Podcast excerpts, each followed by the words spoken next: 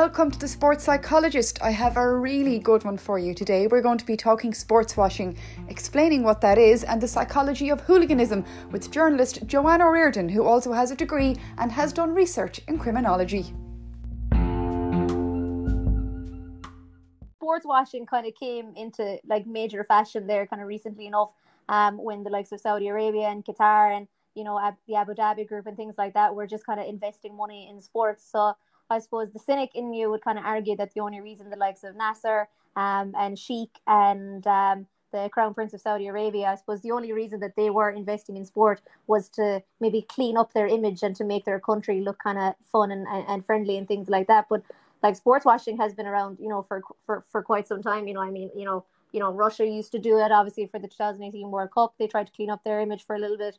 Um, and you can go all the way back to, you know, even when you know the the Hitler had the Olympics in Germany you know during the, the time I suppose it was to to show the world oh look Germany is thriving just absolutely fine. Ignore all the other stuff that's kind of going on. But I suppose it's different now I suppose because we're a bit more connected. You know I mean we can talk to someone you know who's been to Saudi Arabia or been to Qatar or you know been to Abu Dhabi and things like that you know whereas before you, you definitely wouldn't be able to to ring up a friend in Germany in what 1944 so you know it was a bit of a difference then I suppose it sounds very simple, but are we that simple that we don't actually realise it's being done? I suppose that's the thing. Like, you know, 20, I suppose 2016, when the Euros were on, we kind of saw, I suppose, what people would say would be like a stereotypical kind of Russian thing. You know, they came out, they fought the Brits um, in, in Marseille, you know, it was a huge, a huge catastrophe, you know, down the south of France.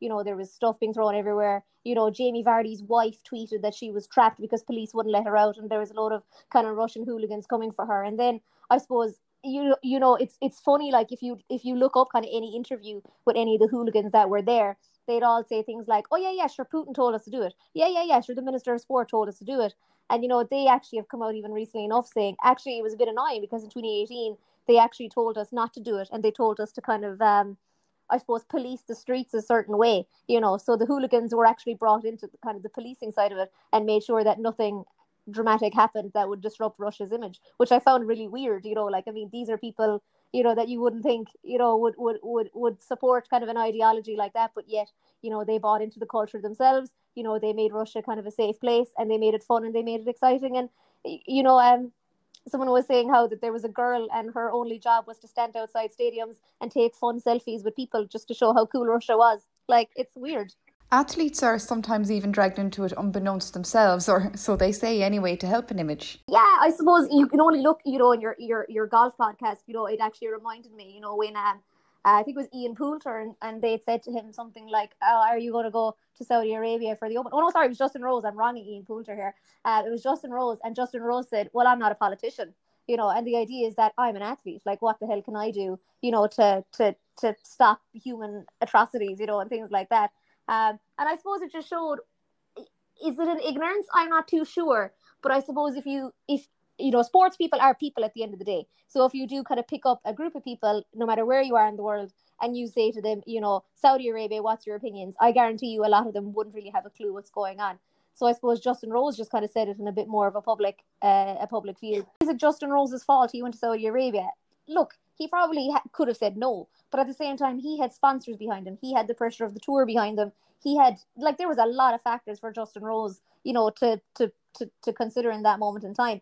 And for an, an an average athlete, you know, given the stereotype that is around athletes of them being jocks and not a bit, you know, being a bit, you know, they they think quite deeply. Let's put it like that.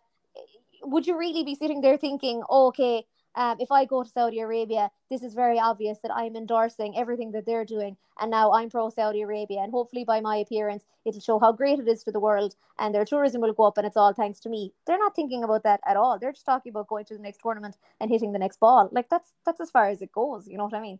We're all we're all guilty, I suppose. And you know, even though globalization has made us a bit more aware, I suppose it's also helped us kind of turn a blind eye just because we're more willing to go to another culture and experience it and come back and say, geez, that was great now, lads, wasn't it? You know, I mean, I have friends over in Abu Dhabi and Dubai who are teaching, you know, and they're absolutely in love with the whole thing. And yet, you know, I remember being in college and I had PAs who refused to go there because they didn't want to be treated as second class citizens as women. So it's just it's just different to see how much, you know, one place could possibly evolve. You know, like I went to Russia um, it was four years ago now actually, and um, I remember, you know, we went over there with very limited. I suppose uh, we weren't that uh, excited. Uh, we didn't really know what would happen. My brother uh, Stephen, he's uh, gay, and he brought his partner Mark, and they didn't sleep in the same rooms. And obviously, you know, I have no limbs, and they don't really like disabled people either over there. But I remember we went over, and it was like I need to say to any Russian who may happen to be listening, please don't be offended by Joanne's image of the Russians. Because I went over and I like it was like the World Cup. I had the best experience of my life.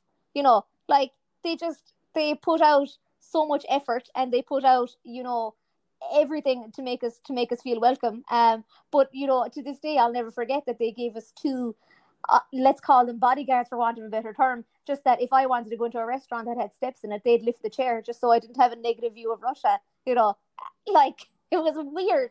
Yeah, but like I suppose that's just kind of how they are. And you know, when I went over there, you know, you're invited to kind of different summits on kind of how to encourage Russians to embrace people who are different and and different things like that. And I suppose you kind of have to come at it from a different angle. You have to kind of tell them, you know, if you want to be the best country in the world, or if you want to do, you know what I mean. You kind of have to you have to shine a, positive light, I, I, suppose, on it more than anything else. And um, you know, it was it was I mean, it was really interesting watch, watching Russia today. You know, I definitely saw a few videos of Vladimir Putin killing bears with his hands. You know, and uh, after a week of being there, you know, I found myself nodding, going, "Geez, yeah, he did do that, didn't they?"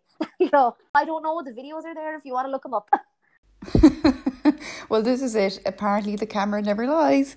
Now, when we talk about athletes, I do sometimes wonder if we put them onto a pedestal they never actually chose just because they happen to be good at a certain sport, or is it something that they just have to take with the privilege? That is, I suppose, that is super interesting. And then you can kind of, you know, add another dimension to it and say, you know, are we actually worse even with like kind of female athletes? You know, do we expect actually a lot more out of them? You know, because the standards like are so low. Like if Katie Taylor tomorrow decided she was cashing in on her you know, purse with Eddie Hearn and decided to fight under Anthony Joshua, you know, in Saudi Arabia, would we be a little bit more harsh on her? Like, should she know better? You know, different things like that. Um, but I suppose at the end of the day, like athletes are people, you know, and I suppose one of the, the most common phrases uses politics and sport don't mix. And I suppose at the end of the day, what that actually means is it's it's not politics and sport don't mix, it's your politics and sports don't mix. You know, you watch the NFL, you know, you watch the Super Bowl, it's flyovers, it's the American flag, it's you know up the USA. It's it's as it's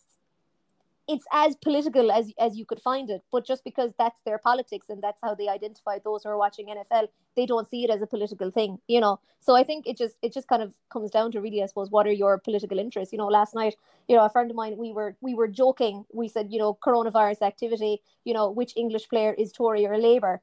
I don't even know why we started it, um, but it actually turned into a full on row. And it actually turned out that we were actually kind of, I suppose, stereotyping them a little bit, you know, to a certain degree.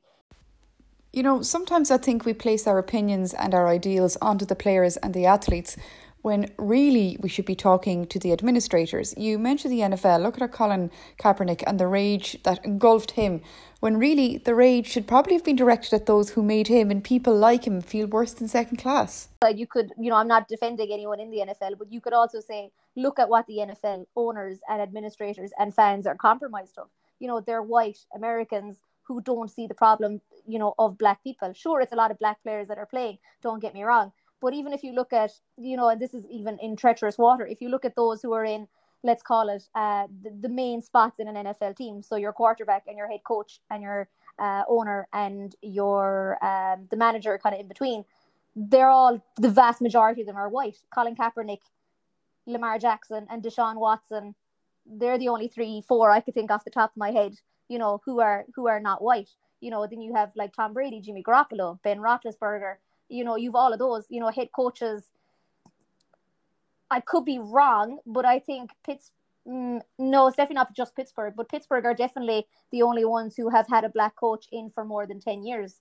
Um, and that's you know that comes down to then if you even want to go further back that's because dan rooney once upon a time sat down and he said geez it's not fair that all these minorities aren't getting a chance should we create a rule where we have to at least interview one to see if they can provide anything good and therefore you have the rooney rule that's in existence today but at the end of the day that was dan rooney looking at himself a white you know really rich american saying i'm very privileged in my position how can i use my privilege to help those who are not as privileged you know is, is I suppose isn't that the problem with the one percent in general? You know, we even see now there's a massive you know world pandemic going on, and the 1% aren't the ones who are at the forefront. And I think now maybe that attitude might be shifting a little bit. You know, someone was kind of joking, you know, it's all fun and games being a socialist until a pandemic happens, then you really have to be a socialist, you know. Um, and it is maybe true to a certain degree. You know, we're looking at the like likes of Jeff Bezos and um, you know, even those who kind of went to Cheltenham to a certain degree, they were all kind of demonized and villainized a little bit just because they put the whole country at risk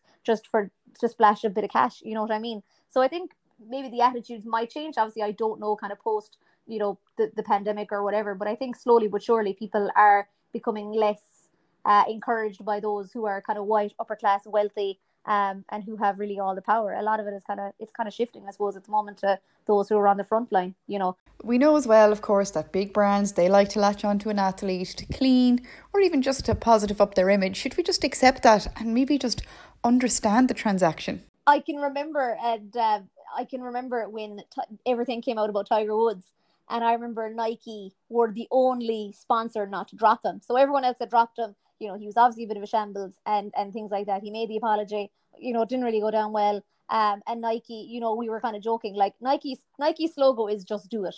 You know, and whether just do it means going against the grain, supporting someone um that everyone else is kind of turned against, or is just do it. You're putting yourself out there on a social cause. Now the cynic will obviously say, there's no way in hell Nike are putting themselves out there for a social cause. They're putting themselves out there for a quick book. You know, I mean, you know, Phil Knight isn't. He's not going to cry if someone wants to burn their Nike shoes. You know, because you know Tiger Woods is still there, or they're still sponsoring Colin Kaepernick or whatever. You know, Phil Knight is actually buzzed because his shoes are being branded across all brands of media, albeit in a bit of a negative light. Um, but at the same time, you're still talking about Nike. You know, I mean, that's that's the point of the whole thing. Like it, it's it, it's kind of class advertising, you know. Um, but you know, I suppose as you said, brands they're as guilty of it as as kind of the next, and I suppose they're they're the ones who maybe get away with it, you know, a bit more, just because you know we're all guilty of going out buying our Nikes, our Adidas's, you know, our JDs, you know, or, or, or whatever. I suppose that's something that you can't you can't actually help. I mean, uh, you touched on it earlier. Do we hold people in minorities and even women to a higher account, or do we expect higher standards of them? What do you think? If you even take kind of the last Women's World Cup as an example, um, it was it was it was it was put recently. There was a game on, I think it was USA were playing like a friendly before the World Cup, and the referee gave like a foul, and one of the players. I don't know. I'm not going to curse on this podcast. I don't want you to get knocked off like Chinese you know top charts because I know they're they're really annoyed when you curse on a podcast. But she said something to the ref, and apparently on Fox there was a high level of um, complaints that she swore live on air. Now Olivier Giroud was playing uh, for Chelsea maybe a few hours before that, and he swore at a referee, and it became a gif, and it's now definitely used to to react to a lot of annoying things in WhatsApp group chats. So what's the difference, you know, between there? Like, is it just because we have this vision of a woman not supposed to be swearing, be a bit ladylike, you know, and be a bit timid, you know, and things like that. Whereas Olivier Giroud, he portrayed his masculinity. It was strong. Yeah, yeah, you know, screw the referee, you know, different things like that. Whereas with women, it was a bit more, ah, oh, why is she swearing? Geez, that's not very ladylike, is it? Geez, she could have gone about that a better way. Like it, it blew my mind when I heard, you know, the reports that people were actually complaining. Like it was it was hilarious just just to see the difference. And that's only with swearing. You know, you take the likes of Megan Rapinoe you know, and she's putting herself out there on a limb. Whether you like her or not is another story. Um, to say that she wants equal pay, you know, for equal play, and you know, kudos to her. But I guarantee you, there's a lot on the U.S. women's soccer team, a lot of the younger players who don't really want to speak out because they're not really too sure in case they put their foot wrong because they're more judged, you know, than their male counterparts. And then I suppose you could go on the, the, the flip side, you know, was it Steph Houghton came out recently, the English defender, saying, Yeah, I don't actually like watching women's games. I find them a bit boring, but I enjoy playing them and everyone lost the plot with poor Steph Houghton. Like Steph Houghton just doesn't like watching football games in general. Like it just so happened that the line she used was because the question was, "Do you watch women's games?" And she said, "No, I don't watch women's games. In fact, I find football quite boring." That was all she said, and yet everyone picked up on the fact that Steph Houghton found women's football more boring despite being a player. Like a lot of athletes don't watch games. You know, I think that's that's potentially a given. You know. So to bring it all back, is sports washing done well? Really just an elaborate form of successful advertising. When Anthony Joshua fought, was it Andy Ruiz? I can't even remember who he fought in Saudi Arabia or whoever it was, and there was a packed out stadium. Like that's that's good, you know, like that's good for ratings. You know, if you see a game in Iran and you see a bunch of women in the crowd, like that's good advertising. Wow, women are welcome in Iran. I suppose what you don't know is that behind the scenes, they they selectively chose the women to to to, to go to the games in Iran. Um, so I suppose it is technically good advertising, but just like any good advertising, you have to do it right and you have to strike the right tone. And I suppose that just depends on the market that you're trying to capitalize on. Okay, let's move on the bus. What is hooliganism in sport? Like, where does it even come from? Hooliganism is just a subculture. Like, that's basically it. It's just a group of fans that we don't really like that much because they're causing a lot of problems. Um, and the only reason they don't like us is because they think we're not causing enough problems. That's basically it. I suppose what hooliganism is to a certain degree is it's people who will be preying on other people who don't feel like they have a lot to do in life. You know, be it people who maybe uh, move to a different country and can't get a, a break, be it people who have grown up in a certain working class background um, and they also can't get a break. So they're now getting disillusioned with how the world works. Um, so that's, I suppose, technically how you could become a hooligan. I suppose we all love football, you know, we all love going to matches and we all love going to games. Um, like what happens tomorrow morning if if if you were stopped, you know, from going to a game, you know, if you couldn't afford the ticket and someone said to you, listen, I have a way for you to get in, but you're just gonna have to beat the crap out of that fellow over there. If you were uh, pretty upset and pretty annoyed, you know, rational choice theory here, you're you're probably going to do whatever you can in order to get into the game. I'm not condoning it, and I'm not saying it's the it's the right thing to do, but I think a lot of it is is down to social control, subcultures, and just the the need to have an identity and to belong to something, no matter what it is. In a certain scenario where you weren't allowed into a shop because you looked a certain way, if you weren't allowed into a shopping center because you looked a certain way, if you couldn't get a job because you had a certain background, all of that kind of disillusionment, you know, it filters in. And you are, I suppose, in a way, as my brother would say, you are beaten down to the point where you would believe anything that anyone tells you. Like your brain is so far like you're so angry at the world and how the world is treating you. If someone said to you here i have five minutes for you to actually get rid of that anger plus you might be able to see a football match if you do it well. I mean if you're really really really desperado you might do it. Now fortunately myself or yourself have never got to a stage where we are completely desperado and want to forget all the troublesome things that are going on in our lives. You know that's that's the only difference Every orchestra has a conductor, I suppose. So, who's in charge of a band of hooligans? Who's their conductor? Hooligans are bizarrely organized, and I, I, I mean this in the nicest way. Like they, a lot of hooligans have like a system and a hierarchy, if that makes sense. Like they are, a lot of them sometimes they are like a mini society, like within themselves. You know, you have, so you obviously have the orchestration who's at the top. Chances are you know, this fella might have been a bit of trouble a long time ago. Chances are he might even be into football. Chances are he just likes beating up other people. Um, and he's found a way to manipulate other people to get on board with beating up other people as well. So he's at the top of the group and he's the one who's organizing the whole thing. You're right. Chances are it's a male. Um, it's actually funny a lot of the times in Sweden, a lot of the times the lookouts, if, if that makes sense. So the people who are saying, oh, Malmo's coming over the road, a lot of times they're actually women or girlfriends of of, of the of the person who's in charge, uh, which is different, you know, to a lot of how other hool- hooligans would organize themselves. Um, but but yeah, it's it's it's a full on hierarchy. He's on top. He's a bit of a troublemaker. Probably, you know, has maybe it's idealizing it a bit too much, but he probably has other like maybe addiction problems or anything like that. Um, but either way, it's the troublemaker who's at the top. But with all troublemakers, you have to have a good brain and you have to be a good manipulator to be at the top. Are the leaders also just smart enough to let other people do their dirty work for them, Joanne? Say Pablo Escobar, for example, you know, the big drug lord. I mean, they could be right when they say Pablo Escobar actually didn't physically kill a lot of people, but you, you bet your bottom dollar Pablo Escobar told a lot of people to kill a lot of other people. You know what I mean? Like he just didn't want to get his hands dirty. And you find that with a lot of people who are at the top, they do not want to get their hands dirty because chances are, if you delve a little bit deeper into their past, like they're they're waist high up up in the nonsense that they've been doing, you know, back in the day. It's just only now they found a way to get themselves not out of it, but they found their a way to to manipulate people in order to do it. You know, if you think of say if you think of the the, the Russian hooligans, you know, who came who came to town um, and when they fought the, the English hooligans or whatever. So the Russian hooligans didn't like the fact that the English hooligans were saying that they were the best hooligans in Europe. They were like, no, screw that. So they had an image, like that was their reasoning. So they had an image. So they decided we want to fix Russia's image of being the tough guy. So they decided to march on down. Then you had the English problem, which was that um, Brit pride, I suppose, plays into it. I lived in York for a year. I've seen a lot of it. Um, and the Brit Pride wasn't, I suppose, eh, nice enough to say to the Russians, you know what, yeah, beat us up. You know, see, you know, we'll we'll we'll just cry to the BBC, you know, or whatever, which is what the Russians say they did. Um, you know, they just they, they fought back because that's not what British people do. They they have to fight back. You know, it's not Flanders Field, you know, but by God, we'll treat it like Flanders Field. You know what I mean?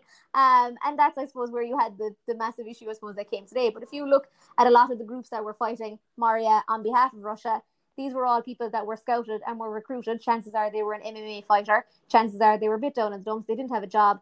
Um, and they were easy prey for people to kind of uh, to pick upon and say, "Hey, you want to give Russia a good name? You want to meet some, you know, fancy politicians? You know, now's your chance. Go over to France and, and sort that out." This might be really naive of me, but how do international gangs of hooligans manage to pre plan riots and fights in advance? You know, it kind of reminds me of being in school and knowing there was going to be a scrap at lunchtime in the playground. Um, it's just something I've always wondered about. Like, there was probably things online about where the British fans would be. You know, they had like their fan centres and then they had like the streets often that they would be drinking in. So I suppose they were very organised kind of that way.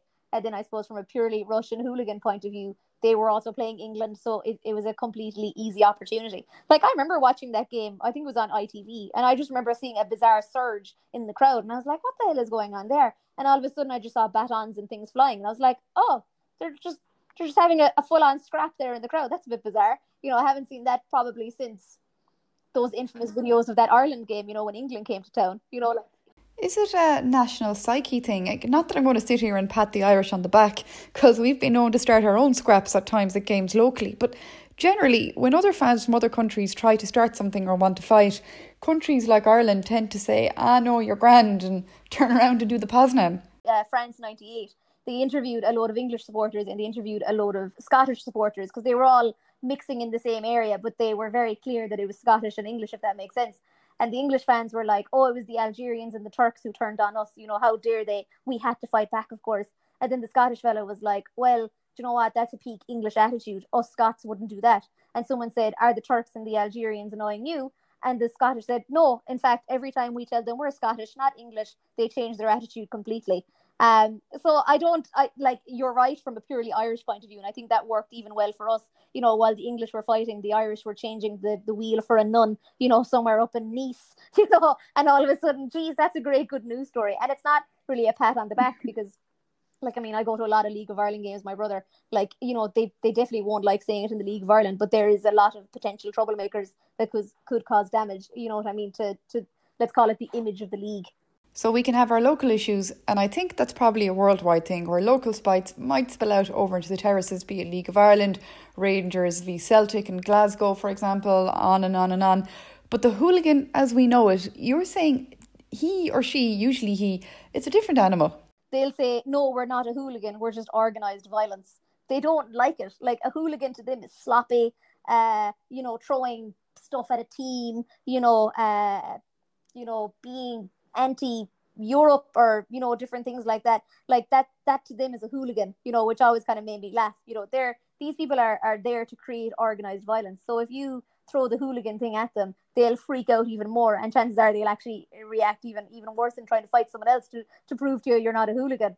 Um, you know, I'm I'm I'm laughing here because you know I have I used to have written in like my old criminology notes, you know, that uh, deviant values are actually quite simple. The urge to party hard, drink too much, swear, punch idiots you work with, and sleep with your brother's wife, etc. Like they're all deviant values that a hooligan would not ever say that a hooligan would do because this is organized violence. This is something completely different. This is a culture. This is a this is something that they that they've attached themselves to and this is something that they're obsessed with and this is something that they'll fight for and, and an image they want to keep forever.